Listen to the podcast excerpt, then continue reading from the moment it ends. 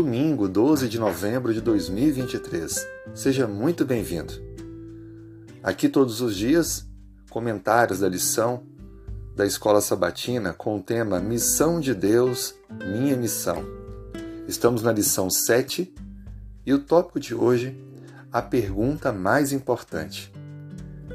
Eu acredito que você já deve ter parado para refletir em algum momento e feito a seguinte pergunta, ou perguntas. Por que estamos aqui? Quem somos? De onde viemos? Para onde vamos? Qual o propósito da vida? O que acontece quando morremos? Essas são perguntas cruciais. Ao longo da Bíblia, nós encontramos respostas para todas elas. Mas há uma que é mais importante que todas, e ela foi feita a Jesus, mas com intenções de testá-lo, de prová-lo. Contudo, ela é muito importante.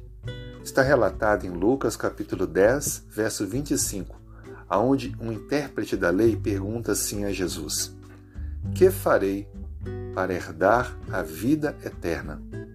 A palavra herdar, kleronomel em grego, quer dizer obter como herança, receber ou tornar-se participante. E a palavra eterna Ainomoios ou Aionoios quer dizer sem fim, nunca termina. Esse intérprete da lei, ele queria testar Jesus, mas na verdade ele fez a pergunta mais importante de todas.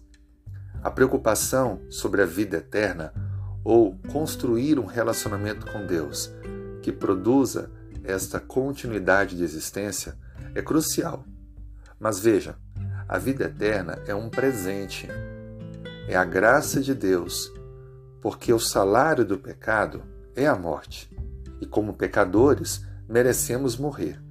Mas por crermos em Cristo que venceu a morte, e ele próprio disse: Aquele que crer em mim, ainda que morra, viverá eternamente. Por isso que Paulo, quando conversou com os crentes em Corinto, ele disse assim: Se os mortos não ressuscitam, comamos e bebamos, que amanhã morreremos.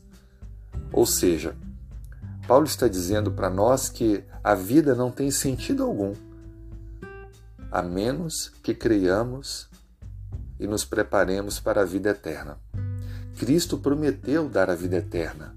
Quando ele voltar, aqueles que descansaram nessa promessa serão acordados do sono da morte para receber a eternidade os que estiverem vivos serão transformados para juntos viverem com o Senhor. A eternidade é a maior de todas as bênçãos e o cristianismo traz para nós a certeza de que aquele que se fez um de nós, que venceu a morte, também nos garante a vida eterna. A vida eterna será, sem dúvida alguma, muito superior a tudo aquilo que qualquer mente humana possa imaginar ausência de sofrimento, luta, dor e um alcance de capacidade mental, desenvolvimento de, de atividades como nunca imaginávamos. Assim sendo, o mais importante é entregar a vida ao Senhor, que é o doador da eternidade, estar com Ele todos os dias, desenvolvendo uma amizade e uma dependência, para que Ele nos prepare para a eternidade.